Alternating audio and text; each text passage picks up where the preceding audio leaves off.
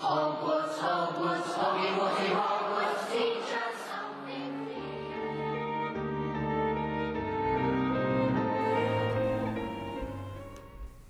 Hello and welcome to Wizard Studies. I'm Audrey, And I'm Katie. and today we are discussing going back to school, um, but mostly just sorting um, because that is the main, the big thing that happens back to school at Hogwarts. Um, the sorting ceremony every year, and it is that time of year again. So, happy back to school, everybody. Hope you're uh, adjusting to your fall routine well. I haven't adjusted for back to school yet. Our patron of the episode is Alex. Thank you, Alex, for all of your support. We really appreciate it. Yeah, thank you. I feel like every we like we have gone through these patrons so often that I've said all I like feel like I can say about them. And so whenever we have one I'm like, thanks. like super awkward. But thank you so much. It really does mean a lot to us that you support us in the way that you do. We do have just a quick announcement. As of date of recording, we haven't actually done the watch along yet, um, but this will come out after the watch along. So I would like to preemptively thank everybody who came to the watch along. I'm sure we had just the grandest time. We'll see. Well, we personally will find out in like 24 hours from date of recording. So, yeah, pretty much. yeah, thanks everybody for coming. Um, it is the last of our watch alongs, or the, the last of our movie reviews. I'm sure Oh we'll do watch along type things in the future, but you know, it's been over a year of us going through the movies, so it's been a slog. And I'm sure we'll talk more about this on our next episode, which will be the uh, first part one of Deathly Hallows Part Two review. So That is Tune in for so. I never even thought that this was our last movie episode. yeah, Oh my god. They've been such a constant in my life. I feel like is is part 2 the shortest movie? Is that what we decided? I think it is. Or was it but part it's Still pretty long. It's part two. Part two. Okay. Part two is like literally Gringotts in the Battle of Hogwarts. That is true. I feel like we should do like a retrospective Okay. at the end of that episode where we like like say our thoughts on like the series, the movie series as a whole. You know, maybe highlights and lowlights. Mostly lowlights. um, that was good. That was synchronized. Okay, so let's get started on today's episode. Um, first, I'm going to talk a little bit about the Book of Admittance and the Quill of Acceptance. And this was, I could be wrong, but I feel like this was one of the like original writings on Pottermore, um, where it kind of gave us that extra information that we didn't know about before Pottermore was Pottermore came out. So. The Quill of Admittance and the Book of Acceptance were created by the founders of Hogwarts as a way to detect and record children who were magical enough to be admitted into Hogwarts. Um, so it's kind of this like foolproof way of just always finding those magical children. Because for the most part, it's pretty easy, but there are like Muggleborns who are outliers as well as Squibs who are outliers that they have to be able to like sift through to find the kids that really belong at Hogwarts. Um, both items both items are kept in a small locked tower in Hogwarts, and I believe really only the headmaster or mistress and the deputy headmaster or headmistress know where it is. I could be wrong on that because I do believe McGonagall knows where it is because she's the one who writes all the letters to the children. Yeah, I assume like Um, every summer she goes up there and she's like, "Let me." Well, I think kids get their letters on their birthday. So I read Oh, yes, something where it was like McGonagall checks every day, which is like a lot. But that didn't come from the Maybe she Pottermore checks at like the beginning of the month. Yeah, because like theoretically they should be already recorded unless somebody like shows their magical abilities like way late like at the like day before they're yeah. So like theoretically they should already be recorded and when they're recorded I believe it has like they record their birthday as well so that we know when they have to send the letter. Um, but Dumbledore also definitely knows where it is, and there's like part of the writing is like many a headmaster or headmistress have like spent hours up in the tower trying to catch it in action. Which, if you think about, especially the size of the student body while Harry's at Hogwarts, I feel like it probably wouldn't happen that often. No, yeah. like you'd have to yeah, be pretty lucky Yeah. to like catch it in motion because I'll get to it later how it works. But the exact magical properties of the quill in the book are unknown. Um, it is suspected slash maybe known. It was kind of like it was I was unsure whether it was known or suspected to be an augurey feather, the quill. Um, but augureys do have the ability to predict when it's going to rain, so that could like maybe that's why an augurey feather was chosen because they kind of already do have this like prediction pr- like magical ability um, Yeah, and the quill sense. produces this silvery ink yet the ink pot that it sits in is empty um, so nobody really knows what the ink is how it works because it i guess i also read somewhere that augurey feathers don't like soak up ink they're like not used for quills because they don't soak up the ink, which also makes it like extra magical that this one's an augurey Huh. feather. Um, and then the book is bound with peeling dragon hide because it's extremely old, if we are to believe that the founders were the people who created them. This whole thing is like I don't know. It's like kind of wild. like, is it supposed Wild to be in like a some good kind of like ancient magic that like Mm. the founders understood, but like no one else did? Like it, like that knowledge was like lost over time. Like I don't understand how like someone like Dumbledore even like doesn't understand how it works. You know what I mean? Yeah, um, it is. It is interesting. I mean, it's similar to the Sorting Hat in a way, because I but don't like think the we sorting ever. hat is easier for me to like fathom and i feel like Yeah. you know like the sorting hat requires like tu- like Mm, yeah, yeah. put the hat on and like we know that the founders like put like pieces of their mind like we'll talk about that later but like Yeah. i don't know it just like doesn't it doesn't make sense to me like obviously i'm not gonna understand the magic i can't make them like, but um it doesn't make sense to me that it's like this mysterious object and then i'm like how did the founders even create it then like i don't know Yeah. I mean, I could I could definitely see we talk about like magic similar to science in a lot of ways, but also like it's very different in a lot of ways. But sometimes when the writing is like very well thought out, science or magic does resemble science. So I feel like I could buy that it's just kind of a lost art. Like mm. I like I could definitely buy like magic evolving, you Yeah. know, as humans evolve. yeah And just like in science, certain things are just disregarded as like unimportant because I don't I don't really understand what would be why would somebody else need to know this information? Yeah, that's true. I guess like unless this reminds me of the storyline from Clone Wars. Let me geek out about Star Wars really quickly, but there's like this holocron that records all of the like force sensitive children in the galaxy and like bad mm-hmm. people try and hunt it down so they can like wipe out all those kids. Mm-hmm. So that's like the only the only reason I would think somebody else needs to know this. But yeah, it is interesting. Um, but so how it works is the exact moment a child produces some sort of magic for the first time, the quill floats up and begins to write the child's name in the book. And once a child's name is written in the book, they are secured a spot for in Hogwarts, like no matter what else happens. But it is known that the book is a little bit more picky than the quill is. Um, the quill jumps the gun maybe a little bit too much whenever a child shows any sense of magic. They go to write the name, but if the book is worried that the child might not be magical enough or that it wasn't a good enough display of magic, then it will like shut itself. And so the quill doesn't write the child's name or couldn't write the child's name.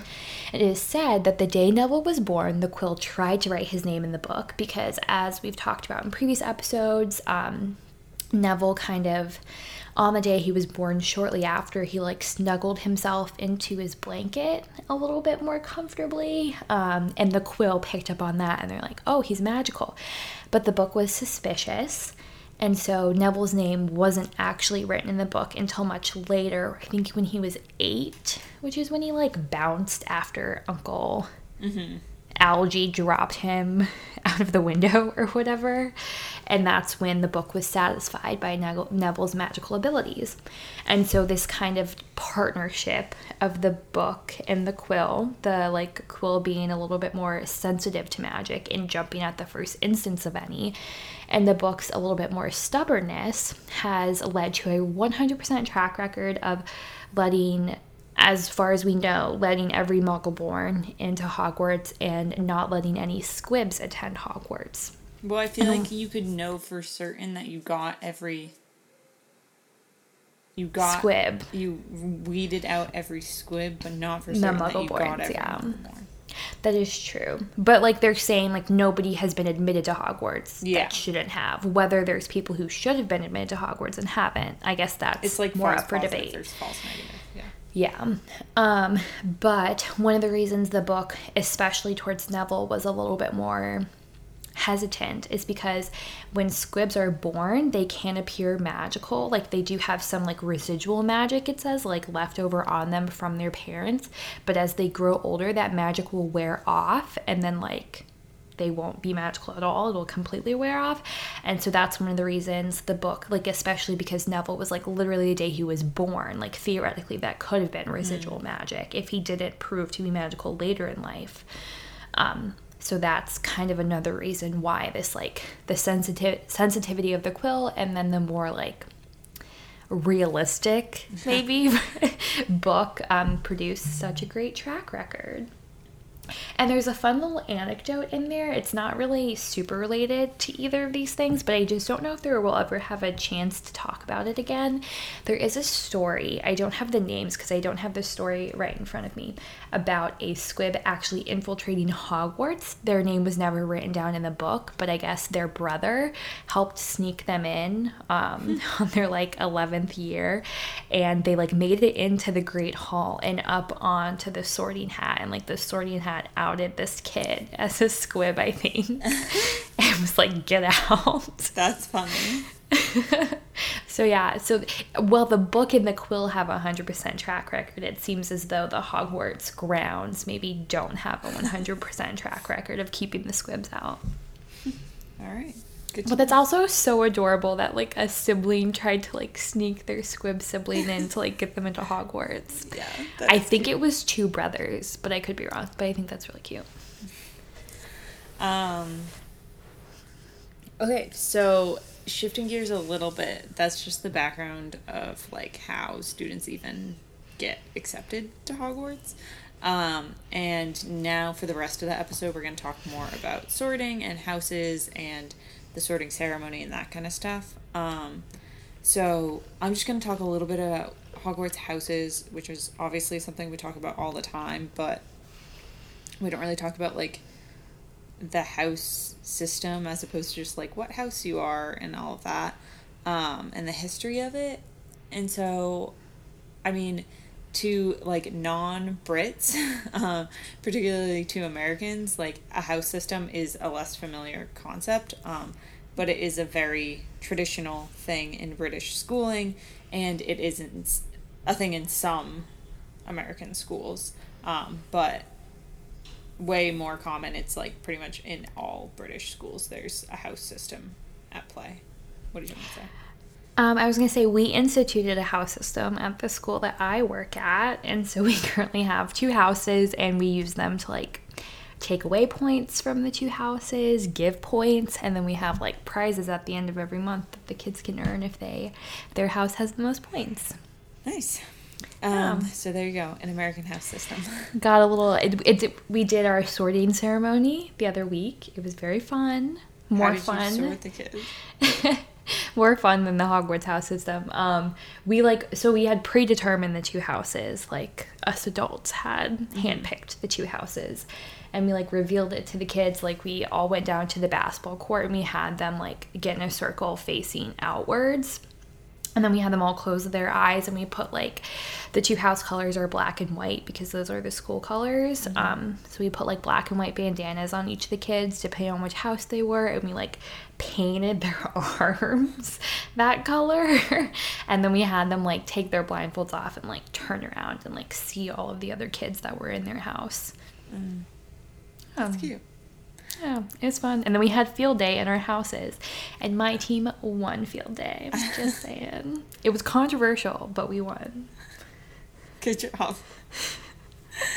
okay. Um, so anyway, um, historically houses were used at boarding schools and the like term house comes from the fact that it was like it referred to the specific building that you lived in kids were grouped by where they lived um, and now like house can at schools nowadays or like at non-boarding schools can mean like just like a group of people as opposed to like a physical location. Um, houses are almost always assigned at the time of enrollment in the school and it's typically random. This is all like within the muggle world obviously. Um, now some students some schools do it so that once a student is assigned to a house their younger siblings like when they then enroll or matriculate into the school um, they are assigned to the same house which i thought was cute and i liked that it made me think of the weasleys even though like Yeah. a Weasley sibling could have ended up in a different house. Um, it's just Maybe like should nice. have. It makes sense for like parents and stuff. Um, and so the functions of houses vary by school, um, but their like main use was to provide pastoral care for students, um, and then also to like foster peer relationships and promote competition within the school between houses. So sports and etc. Um, but I feel like sports is the thing you hear about the most is like within boarding schools, like each house will have teams for different sports, much like we see with Quidditch. Um, and house prefects and heads of houses are also from this system that is not a unique to Hogwarts thing. Um, all of these things, I feel like when like American kids are reading the series for the first time, they're like, "What? What's a prefect?" But to like British readers, it's very much just like this is how school works. Um, Yeah. So that's where all of this came from when the author was designing Hogwarts. Um, and I did find it it was interesting. So houses can be named after a variety of things. It can just be like a color, um, a mascot, or a famous alumni. But it is really common, or at least in Britain, like for a time period, it was really common for them to be named after saints. And I con- I thought that was cool because I think like by the time we see Hogwarts in the nineteen nineties, like a thousand years after its founding, the founders have taken on this like saint like role. And it's so distant from when they lived and their legacy has carried on for so long um, that I feel like they are they kind of serve as like saints within the wizarding world, especially because like we think of saints as like you know like you're the saint of something. And so saints embody like different characteristics or um, different like things that people value and like the founders obviously the houses embody like different values um, and so i thought that parallel was kind of cool uh, that Yeah. like obviously it makes sense for it to be named after the founders but it's cool that the like you could also interpret it as being like a saint um, naming it after a saint Yeah. Our houses are named after famous golfers. Fun fact. Um, we go. There's Snead House and Whitworth House. oh nice Yeah. Um. So yeah, back to Hogwarts stuff. um, obviously, each house was founded by one of the four founders: Godric Gryffindor, Helga Hufflepuff, Rowena Ravenclaw, and Salazar Slytherin. Um, and we know each founder had like a personality or skill or value that they wanted their students to have, and that they wanted to nourish and help grow in those students. Um, and that's kind of how the houses were set up because they all wanted to teach different populations of students. And like, I don't have any confirmation of this, but kind of the way it sounds is like from early on, it, it, it almost sounds like the founders were very closely tied to their houses and like I don't know, it's like, well, you know, like Slytherin only wanted to teach like cunning pureblood. So like maybe Slytherin didn't teach like Ravenclaws or Gryffindors or Hufflepuffs. Um Yeah. I don't know, like there's no confirmation of that, but like the way that it's talked about where like these are the students that they wanted. I don't know if it's like, oh, they taught all of the classes to those students or it just like is the ones that they wanted to be associated with them. I can guarantee you Helga Hufflepuff taught every student and didn't care. taught, taught every student herbology probably. yeah. Um. Uh, yeah. So that's why the houses exist at Hogwarts or how they exist at Hogwarts. Um, and then obviously we see them serve multiple functions throughout the series. Um, students pretty much always have their lessons with their housemates, at least like through their OWL year. Um, they're always with their housemates of the same year and sometimes another class or another house. Um, and then they live with their house, obviously, and they dine at the same table and they are like advised by their head of house. Um, so, like Harry and the other Gryffindors have their like it's like college counseling, but it's like career Yeah. counseling. Yeah, yeah, um, with McGonagall, whereas like Hufflepuffs would have it with Sprout. Um, obviously, one of the biggest things we think about is Quidditch. Quidditch teams are by house, and there is the House Cup competition where you can get points um, and earn points for the glory of your house. Yeah.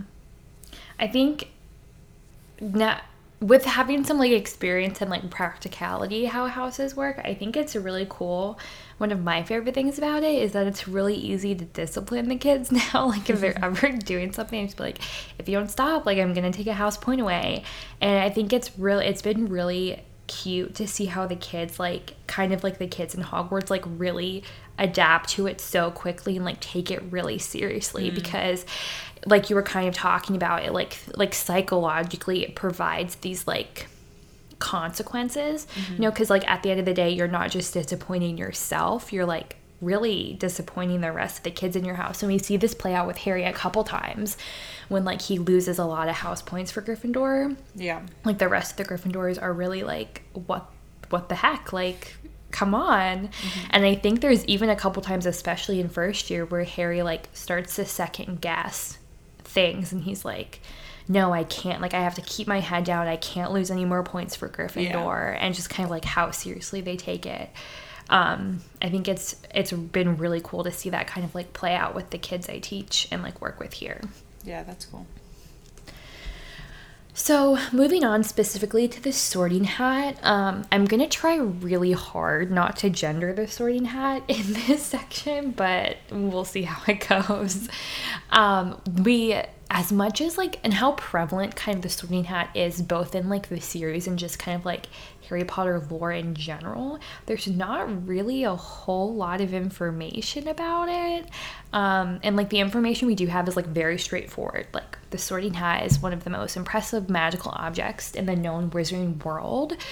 Um, it did originally begin to a Gryffindor, or so the sorting hat claims, um, before the founders transferred a little bit of like themselves or their intelligence or their like consciousness into the hat. Um, as like in the sorting hat song, he says like the founders put some brains in me, which is like really awkward and like really gross if you think about it. um, and it can speak through a rip near its brim, and it is a skilled legilimens because this is how it's able to like see into the students' minds and like figure out which house they would be best in, like being able to read their memories and like it's I feel like it's almost implied a little bit like see their future in some way.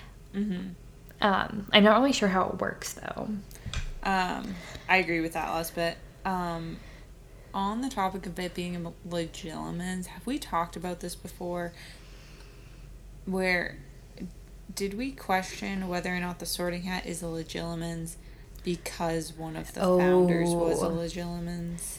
I I feel like we had this conversation. I feel like maybe uh, because I feel like it's a theory that Slytherin was one, and that's Yeah. like why Voldemort is such a powerful one, and thus like. I guess Harry's not really a Legilimens, but like has that connection Yeah. to Voldemort, um, and like the occlumency and all that stuff. That's that's a really interesting idea. But I also don't know if I like the idea that that's why it's a legilimens because then like would this would this all have been pointless if Salazar Slytherin or one of them was an illegitimate? Like then how the sorting how then how would the sorting hat work? Yeah, You that's know? true. that's true. I like Um, the idea of it getting its powers like from Yeah. the founders, and like maybe it got I don't know, like it got the Legilimens part from Slytherin, but it got something else from. All Mm-hmm. yeah, from all the other ones, like they each contributed to make the sorting hat.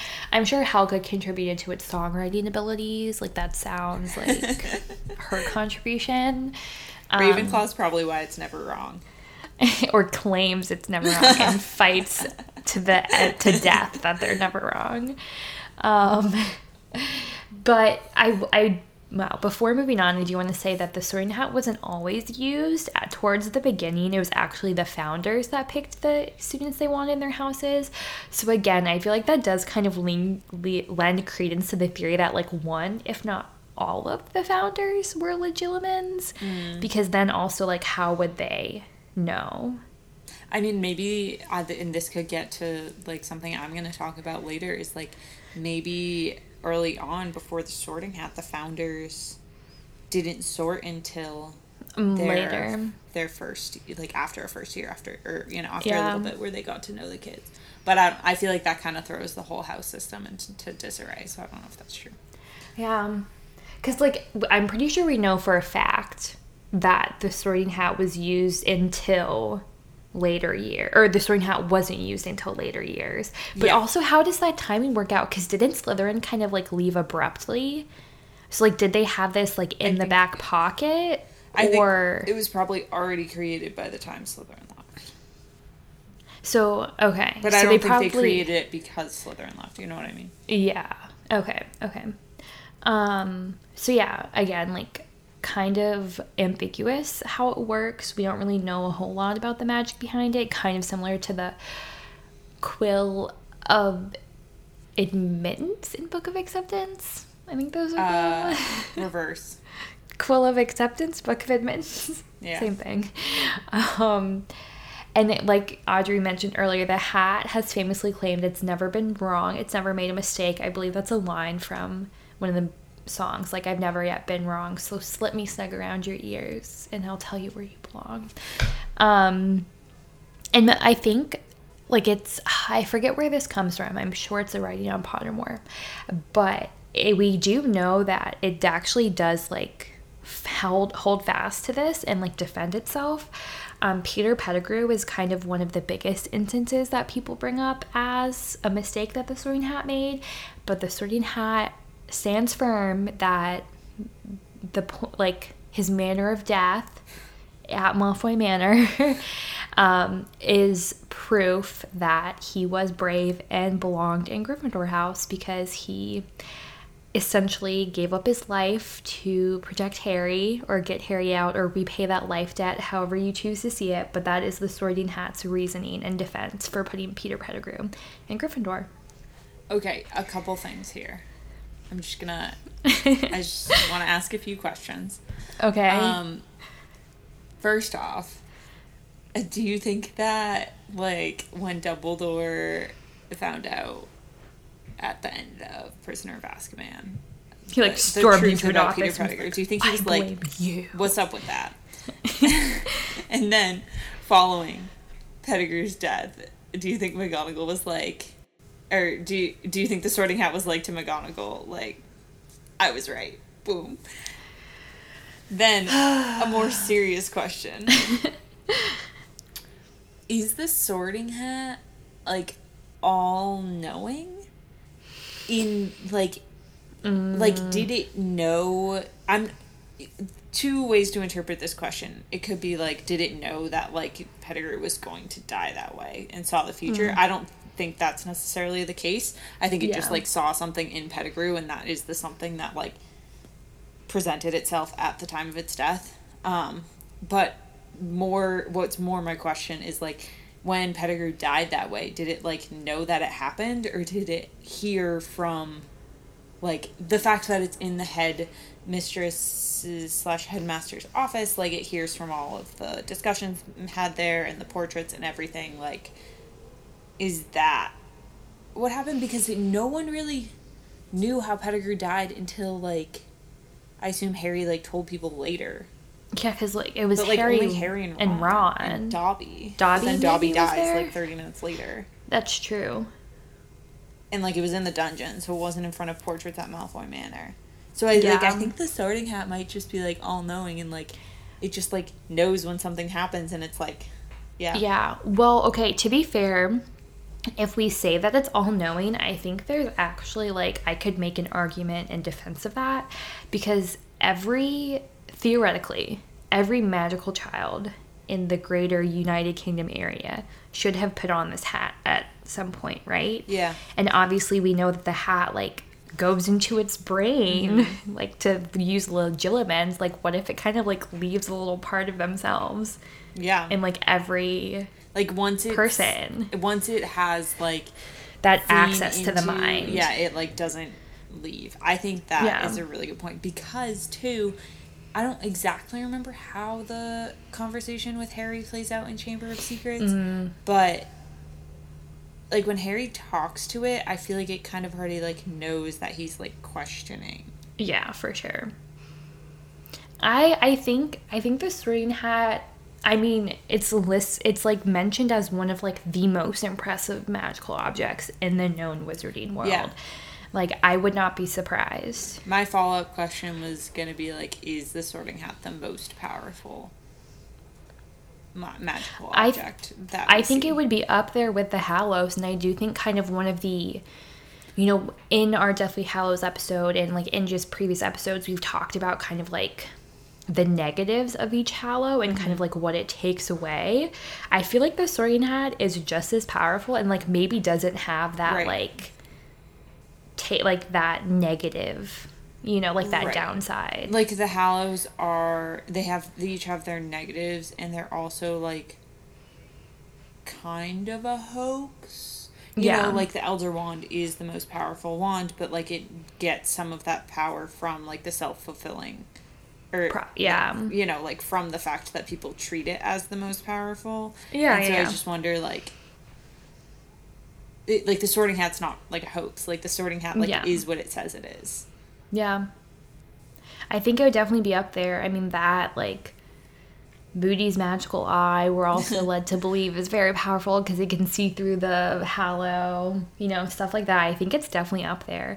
I think a, anything created by the founders, as we see with the book and the quill and the hat, like, have this, like, different type of magic. Yeah. Almost this, like, ancient, like, yeah I don't know. I would say, yeah.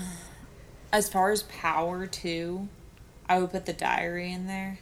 Mm, yeah, yeah, like obviously the power, see the like the diary memory. Mm-hmm. get destroyed, but like that kind of, you know, it has the power to like see into what people are thinking based on like, getting them to speak to them. Speak Yeah, well, speaking of that, a lot of people have also posited the theory that the Sorting Hat is a Horcrux for one, if not all of the four founders. I think we and talked about that's- this before too, right? I, th- I think we have to, and like that's why it has like the brains of the four founders, maybe the ability to be a legilimens, um, and like if we are comparing it to the diary in that way, I think that's a valid comparison. You know, hmm And the way it says, like they put a piece of themselves in me, like Yeah, that, put some it's very similar language to what we talk about with how Horcruxes are made. yeah, the I think like the flaws. Like, does that mean that The founders aren't dead? Are still alive in some way? Yeah.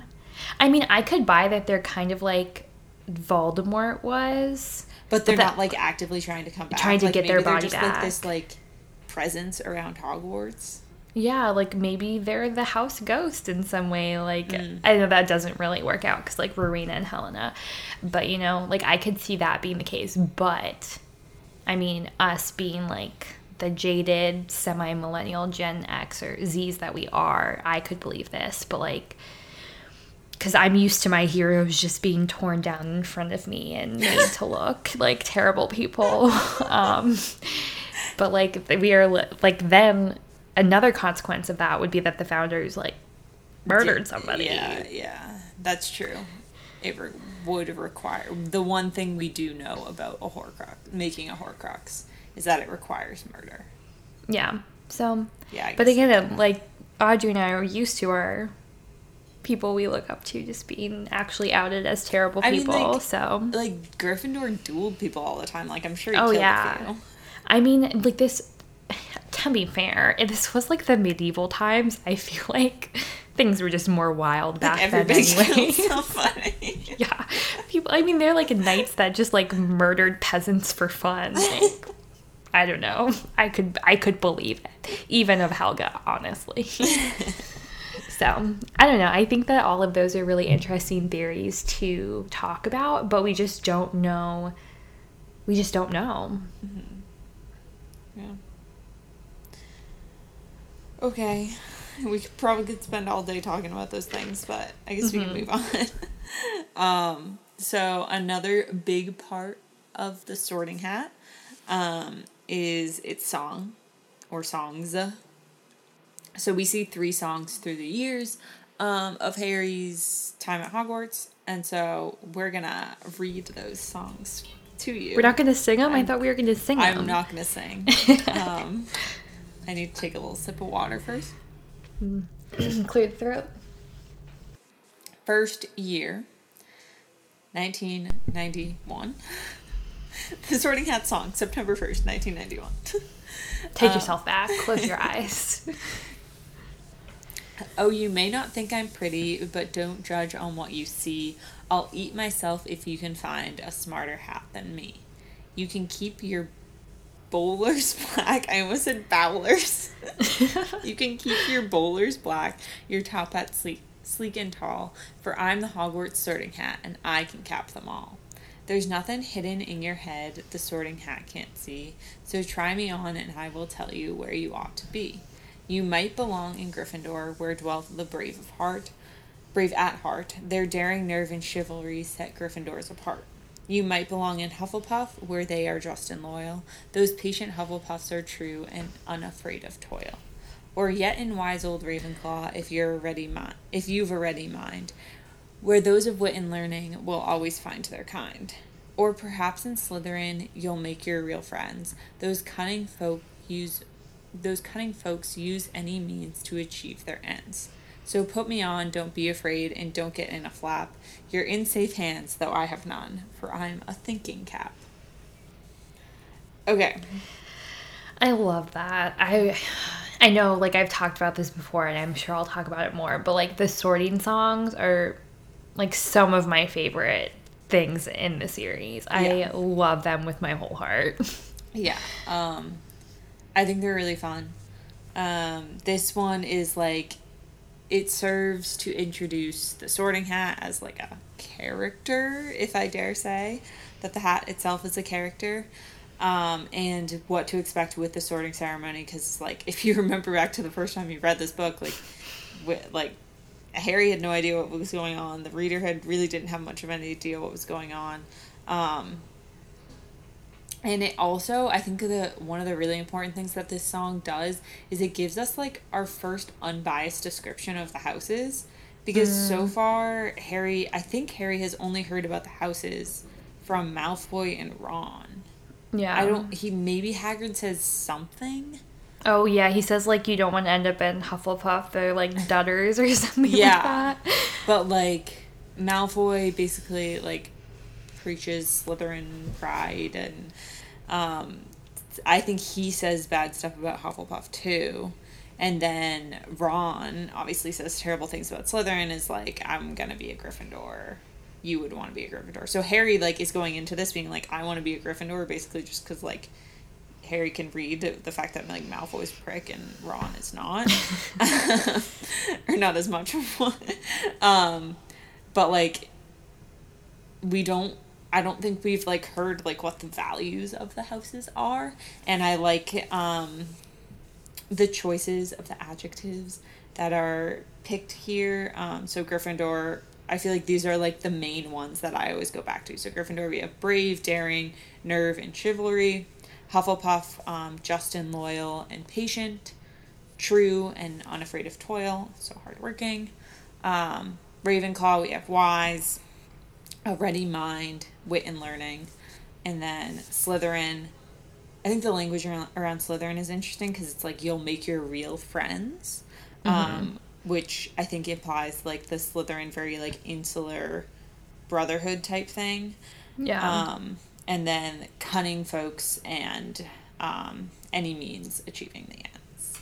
So I feel like those are like we we often we talk about so many different qualities with the houses and secondary qualities and things that aren't explicitly stated, but like those are like the core tenets of the houses.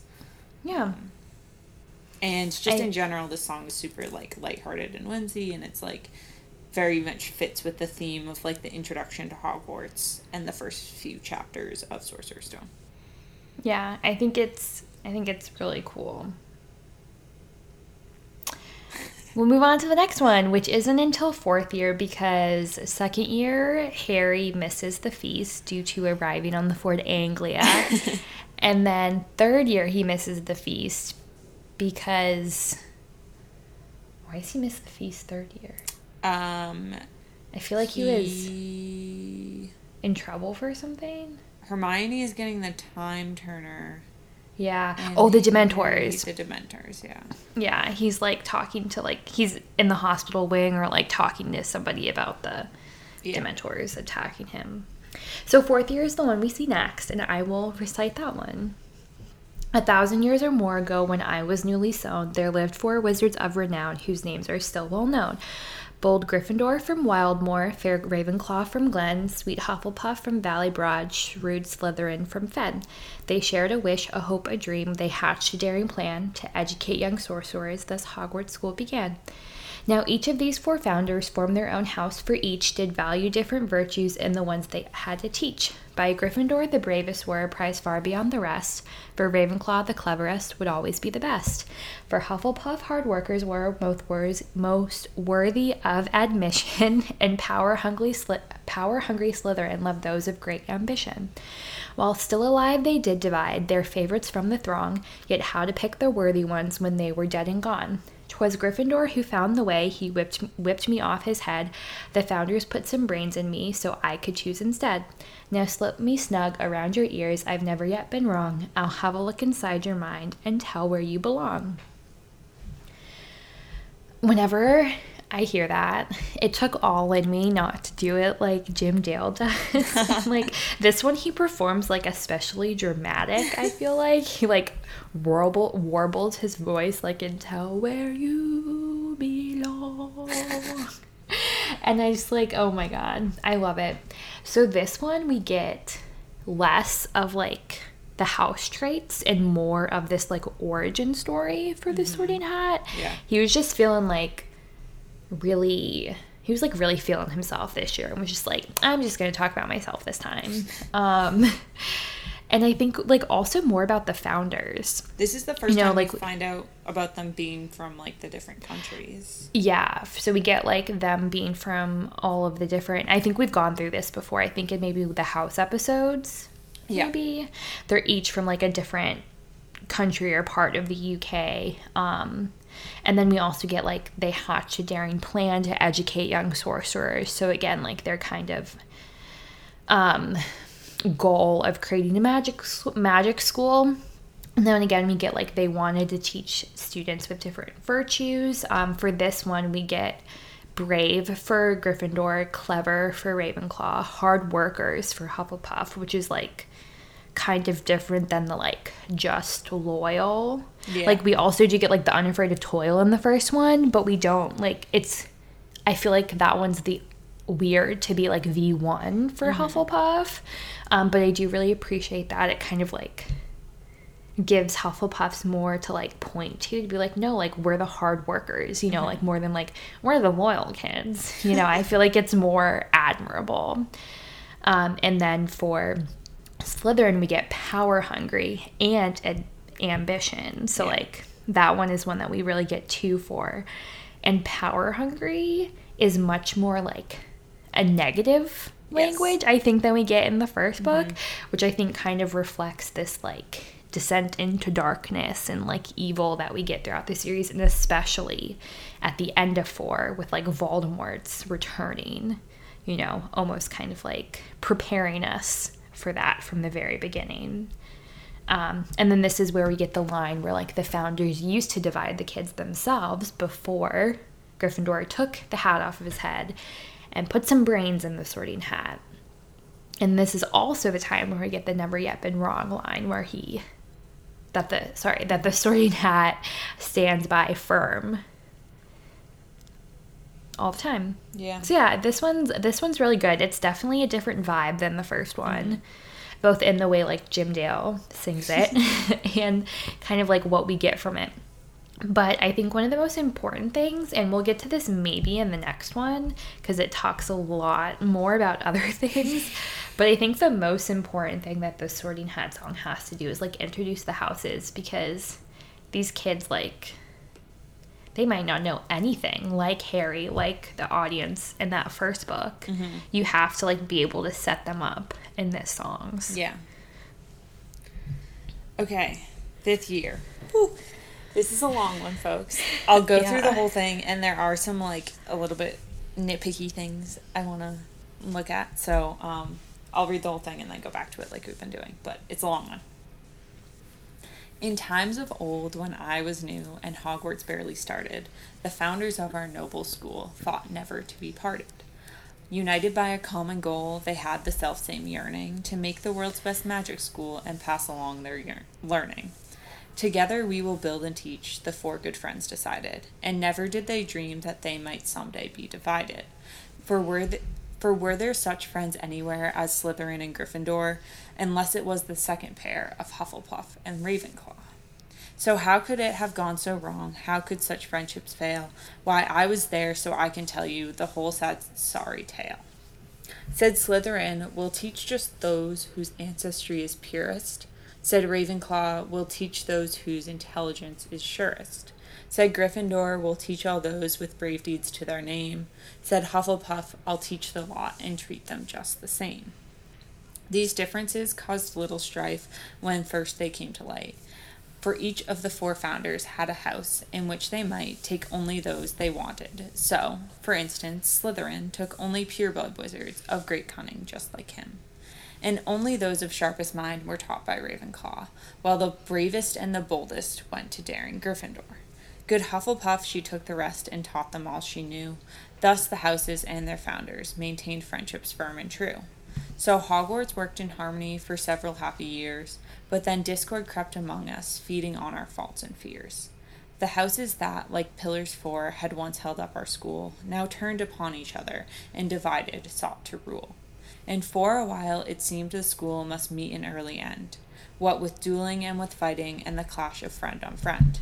And at last there came a morning when old Slytherin departed, and though the fighting then died out, he left us quite downhearted. And never since the founders four were whittled down to three have the Hogwarts have the houses been united as they once were meant to be. And now the sorting hat is here, and you all know the score. I sort you into houses because that is what I'm for. But this year I'll go further. Listen closely to my song. Though condemned I am to split you, still I worry that it's wrong. Though I must fulfill my duty and must quarter every year, still I wonder whether sorting may not bring the end I fear. Oh, know the perils, read the signs, the warning history shows, for our Hogwarts is in danger from external deadly foes. And we must unite inside her or will crumble from within. I have told you, I have warned you. Now, let the sorting now begin. Whew! It's, It's so grim. It sets the. It like fits this detail and this moment in the book and in the series, and it sets the tone for the book of like division within Hogwarts. That's like um, the main theme of Order of the Phoenix. Um, I do think there are some like interesting parts throughout the song. So like just going back from the beginning, um, we hear about the founders again. Um, we hear they were great friends.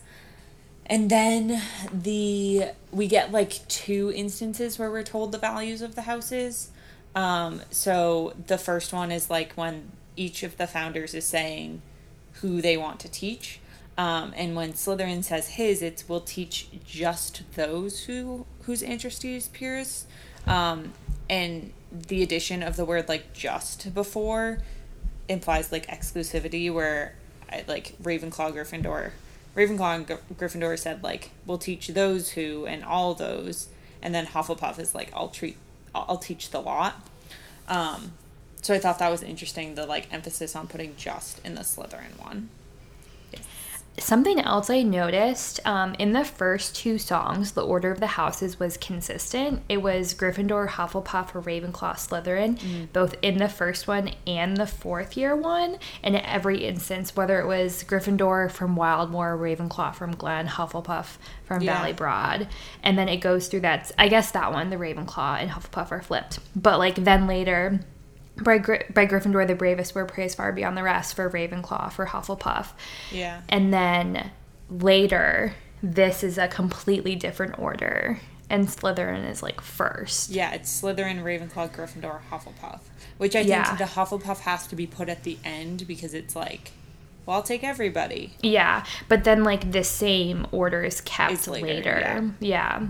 So I just thought that that was interesting. Yeah. So then, like the second uh, instance of talking about the values of the houses, we get Slytherin talking about um, pureblood wizards and great cunning, and so I don't think in any of the previous songs they said pureblood. Is that correct? They said ancestry is purest. That was that was in this one. Oh. Um. Cunning folk. Great ambition, power hungry. And then. yeah. Yeah. So this is the first time um, we get that connotation with Slytherin in the song. Um, Ravenclaw it talks about sharpest mind. Um, it also says only those of sharp, sharpest mind were taught by Ravenclaw. So I think that implies that Ravenclaw only taught her house. I don't Yeah. know. That's what that reads to me. Bravest and boldest and daring for Gryffindor, and then good Hufflepuff. she took the rest and taught them all she knew. Yeah, there's Um, that's like one of the downsides of this song. There's literally no description of what Hufflepuffs are except like the rest. Yeah, this which is when we is get kind the, of like, like Hufflepuff is the like default leftovers. leftover yeah. um, which we didn't really get in any of the other ones. Um, and I think that's kind of because like the values of Hufflepuff House are like the most like obscure or not like obscure but kind Yeah. of like mixed bag. Um, Yeah, and I think that I think like tangible. yeah, if I were to put myself in the Sorting Hat's brain while writing this song, I think it's also very intentional to kind of show this like sharp contrast between the rest of the founders. And like I think a lot of times it's taken as a negative that like Hufflepuff took the rest, but I feel like he the Sorting Hat wrote this in a way to be positive. Yeah. Because then later he talks about like the houses aren't united, they're too separated, and I think that like it's included this like Hufflepuff verbiage to like show what should be done basically as opposed to what is being done. Yeah, in this one, I mean, he calls her good, or it calls her good Hufflepuff. Yeah. And um, I think we see this shift. So we in this, you know, the Ravenclaw and the Gryffindor stay pretty constant with what we've seen, but we see the shift of Slytherin from just talking about ambition, power hungry, cunning to pure blood, mm-hmm. pure ancestry. And then Hufflepuff goes from talking about loyalty, just hardworking, all that, to the lot. So Yeah. you have to. It's almost like Hufflepuff changed the d- definition of Hufflepuff changed to counteract the like exclusivity of Yeah. Slytherin. Yeah, I think it's also like as we're talking about the sorting hat not including this like ancestry is purest and pure blood verbiage in previous ha- uh, songs i think that like that was obviously intentional on the sorting hat's part because you don't want to like what if a muggleborn gets i mean like we've talked about before we don't know if there's any evidence of a muggleborn ever being like sorted into slytherin. Um but like I, I feel like it sets a bad precedent Yeah. for like the new kids being like added to Slytherin house. But I guess this year he like was the like, nepotism house. yeah, it's like, well, I guess I'm in like the racist house. Great. um, but obviously this year, the hat found it to be more important to kind of lecture both the teachers and students, honestly. Yeah. Um, this time than kind of make it the like happy school that it maybe had in previous years. Yeah. Um, so going forward through the song, um, we hear that it, discord uh, crept up among the founders, and that like each house sought to rule, which I think is interesting. I think it gets to like. I don't know, like maybe the founders were no longer content with being on equal footing. Um, Slytherin was no longer content with just having purebloods in his house. He wanted purebloods only in the school. Um, it's like a power struggle. Um, clash of friend on friend. They're all fighting, and um, never since have the houses been united as they once were meant to be. Um, and the sorting hat is kind of lamenting its like destiny, its duty, um, that it doesn't want to have to do that, and it, it with every passing year, it thinks that like it thinks that it's a bad thing to be quartering every year. So we do get the verb to quarter. So, I mean, that doesn't have to be taken strictly literally, but we do talk about like, is it always 25% in each house? Yeah. Um, what if there's an uneven, like, what if there's a not divisible by four number Right. kids? Um, you're half in this, I was half them. Um, oh, that's when secondary houses become a thing it'll rue the day. Uh, so yeah, I think obviously this is the most loaded song, and there's a lot to unpack in there. Um, I do think this is like, I know we get a little bit about the founders' feud in Chamber of Secrets. I don't remember quite what detail we hear about it in, but this is at least like the the second time that we hear, I think, from like an outside source about the feud. Um, which obviously becomes something that's like very talked about within the within the fandom within the universe um and then eh, to put this into context this song is later followed by umbridge's speech um, which just like at this welcome feast i think is like loaded with information and like foretelling for um, the war to come and the ministry's role and hogwarts role in that war. Um, and my last thought on this song is that like i think it p- applies to all the songs but i think maybe even more so with this one is that the sorting hat really has like some agency in what it decides to say every year and it has like a, a moral compass and a motive in what it's trying to convey. Um, and i think that's cool like is it just animated? If like the sorting hat is obtains all its powers from the pieces of the founders then can we interpret it as like the founders speaking through um, the sorting hat to like call for unity? And like if so is it all of the founders saying that? Or is it everybody but slytherin trying to like rectify um, the divide that happened in their time? And i think that's like a cool consequence of like the sorting hat having their powers and like speaking maybe like for the founders Yeah, I think this this song is really interesting. I just wanted to call it like kind of two different things. The lines of like though condemned I am to split you, mm-hmm. still I worry that it's wrong is like I love that line. I Yeah. think it's so loaded and it kind of like you were talking about earlier really taught like speaks to the like moral compass that the Serene had and like has in its like ability or inability to like continue to fulfill its destiny like does it does the story have have a choice you Yeah. know um and then also another like kind of like fun thing that goes along with this song is like Ron the entire time is complaining about how long the Sorting Hat song is because he's so hungry. And then afterwards, Hermione is like, wow, like that was loaded. And Ron's like, what are you talking about? And didn't pay attention to any of it. And it kind of like you were talking about earlier parallels the Umbridge speech that then comes later mm.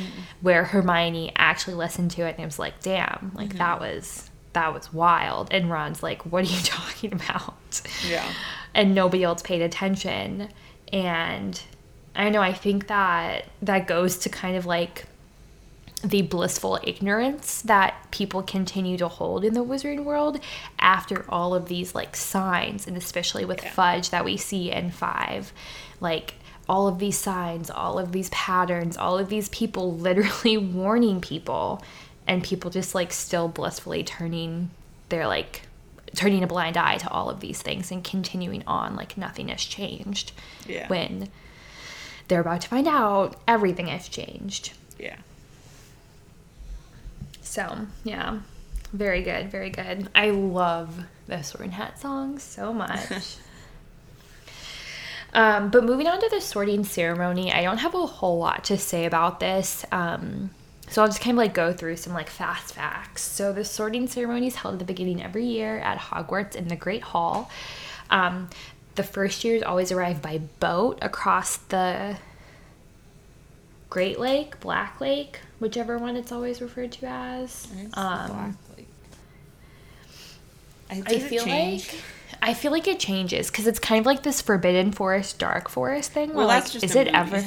Yeah, I was gonna say I don't think it's ever referred to the forbidden forest in the book, but everybody calls it that. Um, but the students arrive by boat, and the other students arrive by carriage. So the first years take longer. They get there after everybody's already in the Great Hall, and the sorting hat is always on this like three-legged or four-legged stool. It changes depending on mm-hmm. the year, and then it sings its song. And then the students go up one by one in alphabetical order by last name to put the sorting hat on, and the sorting hat then proclaims which house they're in.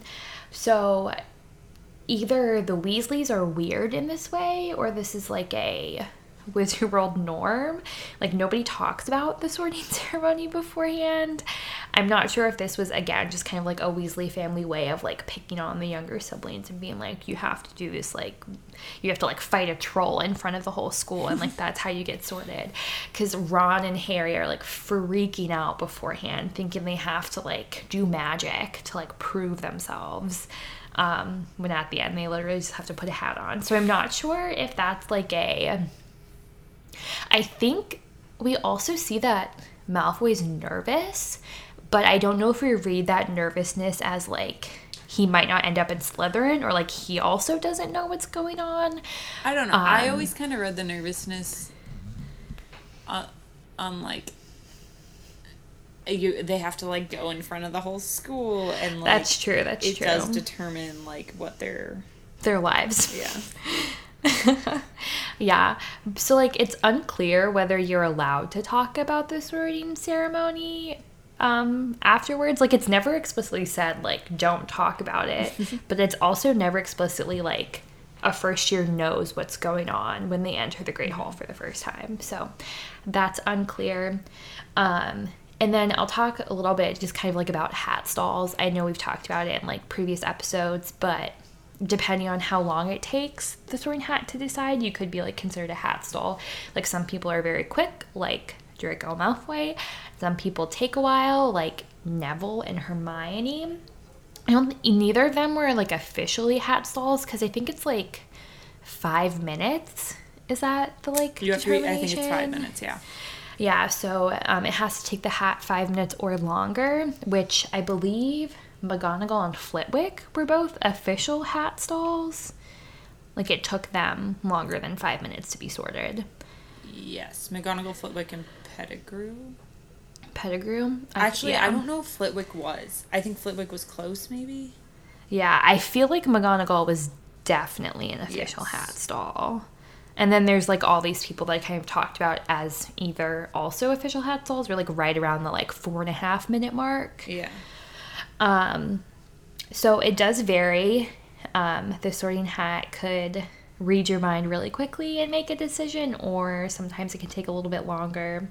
Um, and we've also talked about specifically with hat stalls, a lot of them being like Gryffindor Ravenclaw. Like that was Hermione, that was Flitwick, and that was McGonagall. Um, so like kind of seeing maybe more in common with those two houses. But when we talk about Neville, like that I think we learned specifically that like the Sorting Hat wanted to put Neville in Gryffindor, but Neville didn't feel like he belonged there and was fighting to be put in Hufflepuff.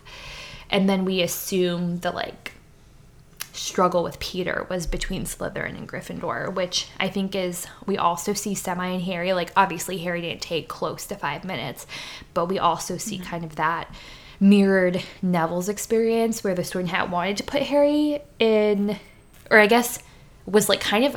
I always got the impression. and maybe we'll talk about this more in our here episode, that like the sorting hat was almost like teasing Harry and like talking about how he might belong in Slytherin because like I don't really fully believe that the sorting hat believed that Harry belonged in Slytherin. Like we even see later in like Chamber when he's like I wasn't wrong, like you could have done well in Slytherin, but he's never like you belonged in Slytherin, you know? Yeah. Um, and then we see obviously Harry fighting to be in Gryffindor. Yeah. But also, even if the Sorting Hat did believe that Harry belonged in Slytherin, I don't know if he'd ever admit it, because then that would be admitting that he made a wrong decision, or they made a wrong decision. That's true. That's true. So, who knows? Our final segment is just going to be a little bit talking about um, whether or not Hogwarts sorts too soon. Um, so this is like an idea that comes up because we hear Dumbledore say this to Snape in Snape's memories. So at the end of Half- uh, at the end of Deathly Hallows, um, with regards to like comparing Snape to Karkaroff. So the memory is from like when Voldemort first came back, and he says that Snape was like a always a braver man than Karkaroff or whatever. Um, and then he just kind of offhandedly says, "Sometimes I think we sort too soon," implying that Snape is very brave and maybe he did belong in Gryffindor. Um which okay, we don't really know Dumbledore's motives saying this. We like this is like a whole other conversation. Um it could be that he was just like he really did believe that. I mean, I'm sure he believed Snape was brave. I don't know that he believed that they sort too soon or that Snape should have been in Gryffindor. Um, or if he was just trying to manipulate Snape, um, maybe get Snape thinking about what Snape's life would have been like if he had been in Gryffindor with Lily, or what um, kind of like the that Snape does have like a duty to Gryffindor and a duty to like not Slytherins, and that Snape does have this like quote unquote light side in him. Um, so that's like a whole other can of worms. Yeah, what? Well, like on that topic, I know this is probably going in the different way that you're trying to pivot from, but is Dumbledore implying that if Snape was sorted in his fifth year, that he would have been a Gryffindor? Because I vehemently disagree. Right. I feel like, if anything, 11 year old Snape had the most potential of being sorted into Gryffindor. 11 year old as Snape opposed to- or 30 something year old Snape. Yeah, like definitely not 12 to 18 Yeah. Dumbledore or Snape. Like we see him go harder into the dark arts. Yeah. So I think that I think that that kind of like I think Dumbledore is maybe commenting on the fact that like who Snape was as a kid does not define him and like he was a mm-hmm. Slytherin as a kid and so I'm wondering if Dumbledore is saying like maybe we sort too soon not like oh we should sort it later in a kid's school time but maybe more so like We don't want to like put these kids into boxes at 11 that they right. feel like they your house should not define you for the rest of your time and like i think on it also this is kind of like maybe a dig or like not a dig but a note to like like readers and the fandom Mm. who define themselves by their houses like you know like we all do it um Yeah. but i think we put too much weight on our houses as like a quote unquote for life thing. Whereas like in universe like it's intended to be like the seven years you were at hogwarts. And so i think like if you view it that way it's not a big deal to sort at 11 and like the the issue is not we sort too soon it's just that we put too much value in sorting so like if you sort at 11 and if by the time you're 15 or 18 or 30 or whatever you would have been a different house like does it even matter i think Yeah. is like maybe more of the question Dumbledore is asking or like one way for us to interpret this debate um Yeah, it's like a self fulfilling destiny almost. Yeah. Like, I'm a Slytherin, thus I must become a Slytherin Yeah. kind of thing. Exactly, exactly. And so just back to Dumbledore for one second is like I would I would buy him believing that they do sort too soon or that like the same thing. Kind of like we put too much weight on her, the houses because he's been around the houses basically his whole life, um, and I think he's seen the effects they have and like the way they can form students. And I also think he, I mean, he was a Gryffindor, but I feel like that's kind of like a hidden fact, and we don't super like see him have a lot of allegiance to a house. Besides the fact that he makes Gryffindor win the House Cup every year, but um, I think Dumbledore, like with his age and with the time, seeing the houses over decades, he would like come to like appreciate a student who like could embody all of the houses, you know, like being well rounded. I think there's value in that and I feel like that's something Dumbledore would come to value. And also like if we think about him personally, like he underwent major life changing and arguably personality changing events um at the end of his school year, so I bet like he is reflected on that and I don't think that like it necessarily changed him from a Gryffindor to something else, but I think he probably views the person he was during school and like before his father going to Azkaban and his mother dying and everything that happened um, with his sister and his brother in Grindelwald as like he was a different person then and because of those events he's a different person now. Like Yeah, I I, think mean, he it's kind of like put weight to the fact that like your values can change. Yeah, it kind of like parallels this thing in like at least like the American like media or like American zeitgeist of like the the like football player that puts too much stock in its glory days in high school, you know, and like Yeah. comes back and like it's like the big man on campus when he comes back for like his 15 year high school reunion or something, you know, like we don't see those people as to be like lauded. We see those people as like wow, you like haven't moved on since high school, like time to grow up. Yeah And I could see that kind of thing being similar to this like house allegiance type thing Yeah. that we're studying up at in like the magical world of like a 50 year old proclaiming what house they were at Hogwarts at like a party. It's like, okay, like right good to know. Right. And I think like you do see like I don't know, like I think pretty much anyone in the order is more distrustful of Slytherins and uh, you know, like there are those divisions that carry on through adulthood and I think uh, yeah, I think that's a greater commentary on the house system, but I guess we can go back to like the sorting too soon thing.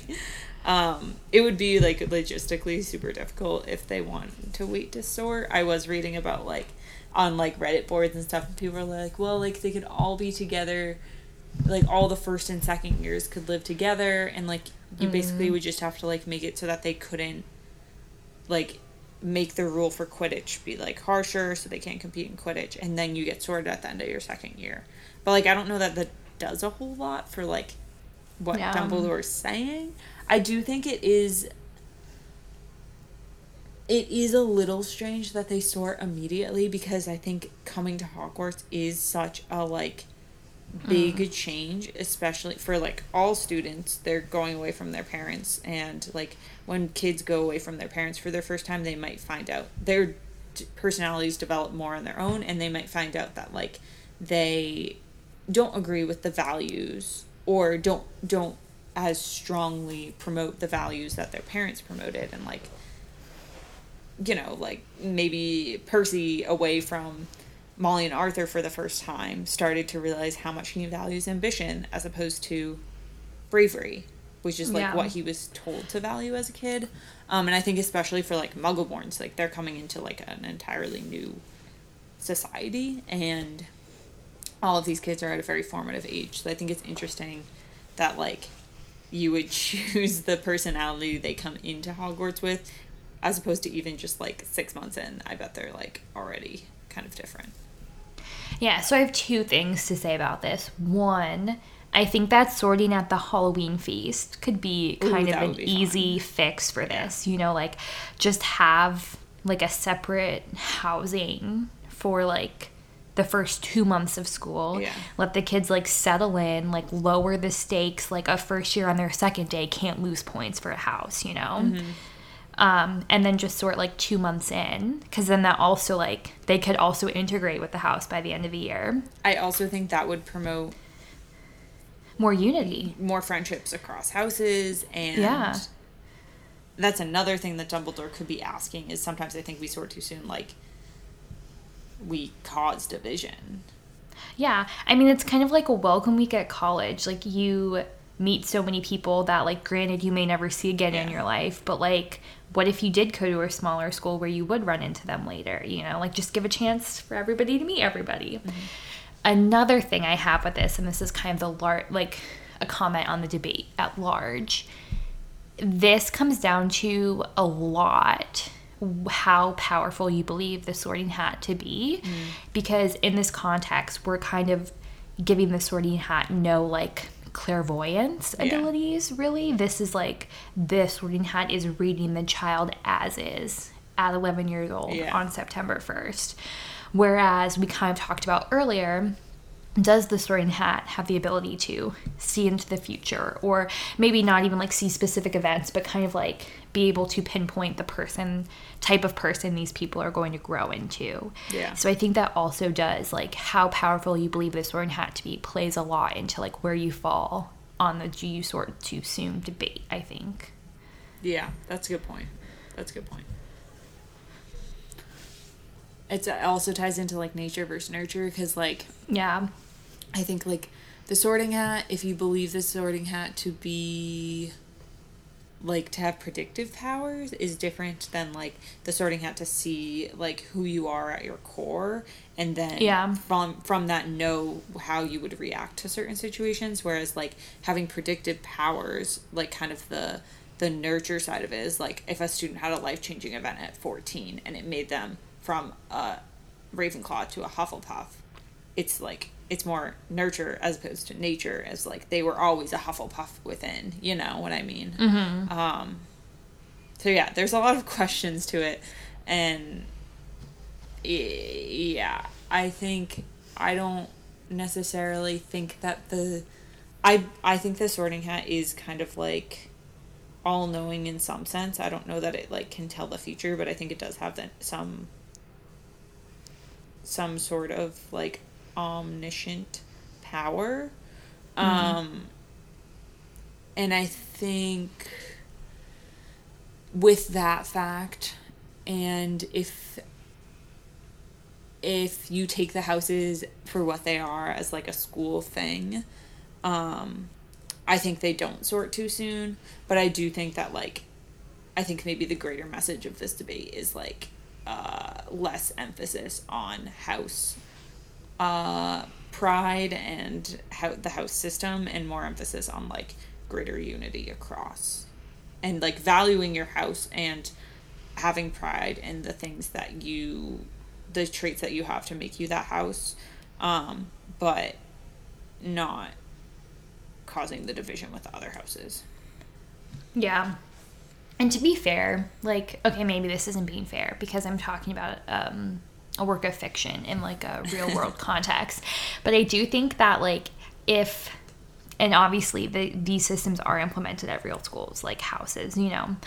But even if I were to, like, take Hogwarts in the way that it is and place it in, like, modern day, like, reality, I don't know if I buy that, like, people like it's always been such a weird thing to me that there weren't more cross house friendships. Yeah. Like these people are in class with each other. Yeah. Like maybe they don't live together, maybe they don't eat together. But we also like see in later books where like house, how, cross house friendships become more prevalent. Um, like you can go talk to each other in the Great Hall. Like you're not like sequestered. Like I even feel like there's been some instances of like people sitting at other houses, tables. You know, like maybe they're not sitting there to eat, but like they sit down to chat. So I have always like that has always been like something I don't really buy being a thing. Yeah. Especially if there's only like eight kids in one house. Like that is just I don't know. That just doesn't seem super realistic to me. Yeah. No, I think you're right. Okay. Should we call it there? yeah, I really enjoyed this episode. I think it has like a lot of the things that I look for in recording an episode. like I think there was a lot of debate to be had. I think there was a lot of like extra information that's not in this series to bring up and to talk about. And we talked about the houses, which like are some of my favorite things to talk about. Yeah. Like our house episodes were always my favorite to do. So I agree. Yeah, that I was really. And, and the and the sorting hat songs. Yeah, Yeah, we did some close reading. Yeah. it was bringing me to like a patron episode. I felt like we were doing for a second with like going through like analysis of some written chunks. Yeah, no, that was fun. That was fun. Are you concerned about the fact that your favorite Harry Potter characters go to a magic school that doesn't teach them practical skills like basic arithmetic or what an element is? Did you go to a magic school that didn't teach you practical skills like basic arithmetic or what an element is? If any of the above applies to you, you should check out our podcast. That's Not How Science Works, hosted by myself and my truly awesome co host, Nicole. In our podcast, Caitlin and I discuss the science in different pieces of media, such as movies or TV shows, and dissect whether it's good, bad, or just plain ridiculous.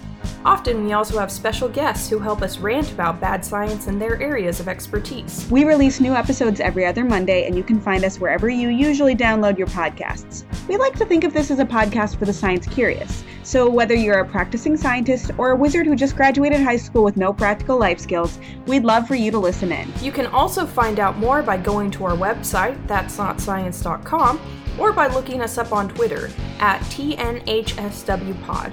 We hope you give us a listen. Now back to your regularly scheduled Potterheads, Katie and Audrey. Yeah. So for today's pop quiz, the question was, "What is your favorite welcome fee slash first night of the school year at Hogwarts throughout the series?" Okay, so we did post this on the Facebook group yesterday, and we got two responses. So Leia said it's different than the book, but I love the entry in the Goblet of Fire movie where Beauxbatons and Durmstrang enter. So exciting and lots of anticipation. Um, yeah, that is a fun. That's a really fun one in the movies, um, and all the dramatic entrances. Yeah, and the costumes, The the. Beauxbatons costumes are like, Yeah. oh my god. And then Linda said first year when they get sorted, which obviously is a very significant one. Um, Mine through doing this episode is the fifth one, fifth year. Um, I think it like, I just like that song. We talked about that song for a while. That song is so good. And you get Umbridge's speech, and I love like how Hermione picks up on those things. Um, and uh, yeah, I don't know. I think it does a really good job to set the tone for the book. And like the fifth isn't the fifth book isn't my favorite book. Um but I think we often talk about this like dramatic shift in the series at the end of 4 and the beginning of 5 and I think that the the welcome feast is like a really good event to point to with like multiple um uh, multiple like instances of that shift within the welcome feast. So, um, yeah, I really like that one. Hmm. This is hard because I definitely want to pick one with a Sorting Hat song. Because, like, six, Harry's a little late, but still, like, is at the feast. Mm-hmm. I mean, two and three, I don't think he's really at the feast at all. Maybe he shows up late at three. Yeah, two they show. I don't think they show up at all. They, like, run into them walking back to the common Yeah, room, I think. I'm just trying to think of when they find out Ginny was Gryffindor. I think I think McGonagall tells. Oh, you're right. You're right. Because they, yeah, they eat in McGonagall's office. Yeah. Because they like they didn't want them to like make a scene by Yeah. walking back into the Great Hall. Um so like I think then I think one is definitely like obviously like holds a special place Mm-hmm. in I think the hearts of a lot of Harry Potter fans just cuz it's it's the first mention of Ravenclaw we get during the Sorting Mm-hmm. That's Hat true. song I can't believe I actually. didn't bring that up in the song. Yeah, because Hufflepuff uh, It's mentioned for a bad reason. Hagrid had mentioned our duffers, and then like Gryffindor and Slytherin we've heard a couple times, but that was the first mention of Ravenclaw in the whole series. Um, we see like the most people sorted, obviously, out of all the years, because other times like they're not really paying attention. Um, and then obviously like Harry sorted, and we get to see like the inner monologue with the Sorting Hat. I think four is my favorite song, I do have to say, but I don't think a whole lot. Maybe I'm just like misremembering. I mean, Moody. But like, is there a. Yeah, but like that's not like a super. No. I don't know how like big that is, you know. Um, Because like the people, I do they they introduced the Triwizard tournament, and I think Yes. Barty Crouch Yeah. is there, and Ludo Bagman, maybe. I think they are. Um, and then five, obviously, for all the things that you mentioned, and then like six is like fairly uneventful. Um, I don't know. I feel like I have to choose four, like number one, because you chose five, and like that's like probably has the most like coherent reasons to like it. Um, but it's my favorite Sorting Hat song. It's my favorite book, so I think I'll just go with four. Okay. third choice. Yeah. Uh, you can catch our episodes dropping every other week on Tuesdays on your favorite podcast app. And uh, as I remind you, every episode, please go rate and review our podcast on Apple Podcasts. Um, it really helps us grow and helps people find us. Yeah, and then you can find us on social media. We are Wizard Studies Podcast on Facebook and Instagram. You can join our Facebook group at Wizard Studies Podcast Group. You can follow us on Twitter, even though I think it's been like a year since we've tweeted anything. I'm gonna try really hard. Like now that like school has started, I've gotten more in the swing of things. I really want to get back to being more active on Instagram. So I'm gonna try really hard to start posting on there more. Back to like like two summers ago, I feel like we were great on Instagram. I want to get back to that form. So we'll see how that goes. I'm going to try my hardest. Um, and then you can support us on Patreon at patreon.com slash wizard studies podcast, I think it is, or you can just search wizard studies podcast in the search bar. All right. As always, thank you so much for listening. And remember, just do your best, we'll do the rest. And learn until our brains all rot.